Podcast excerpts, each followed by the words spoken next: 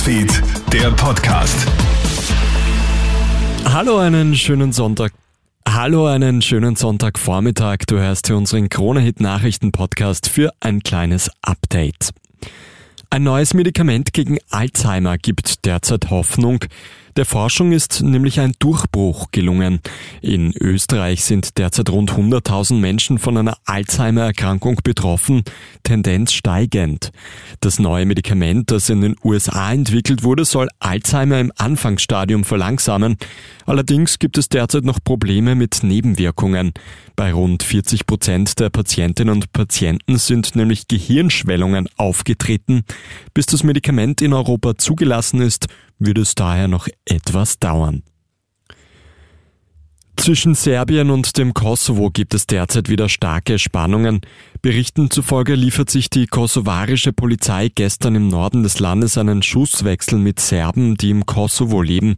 Mehrere Kosovo-Serben blockieren Straßen mit LKWs, um gegen die Inhaftierung eines serbischen Polizisten zu demonstrieren. Dieser soll einen Angriff auf kosovarische Wahlhelfer organisiert haben.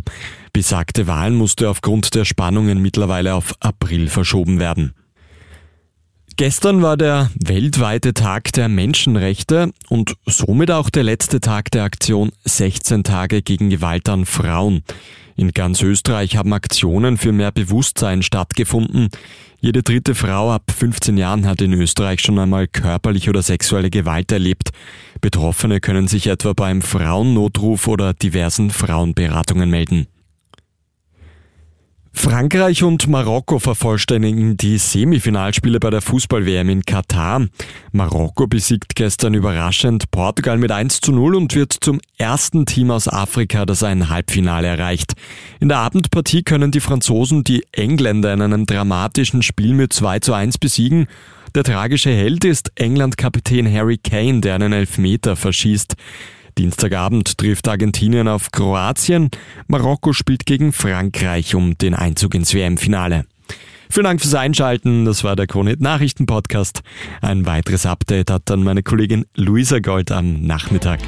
Einen schönen Tag noch. Krone Hit Newsfeed, der Podcast.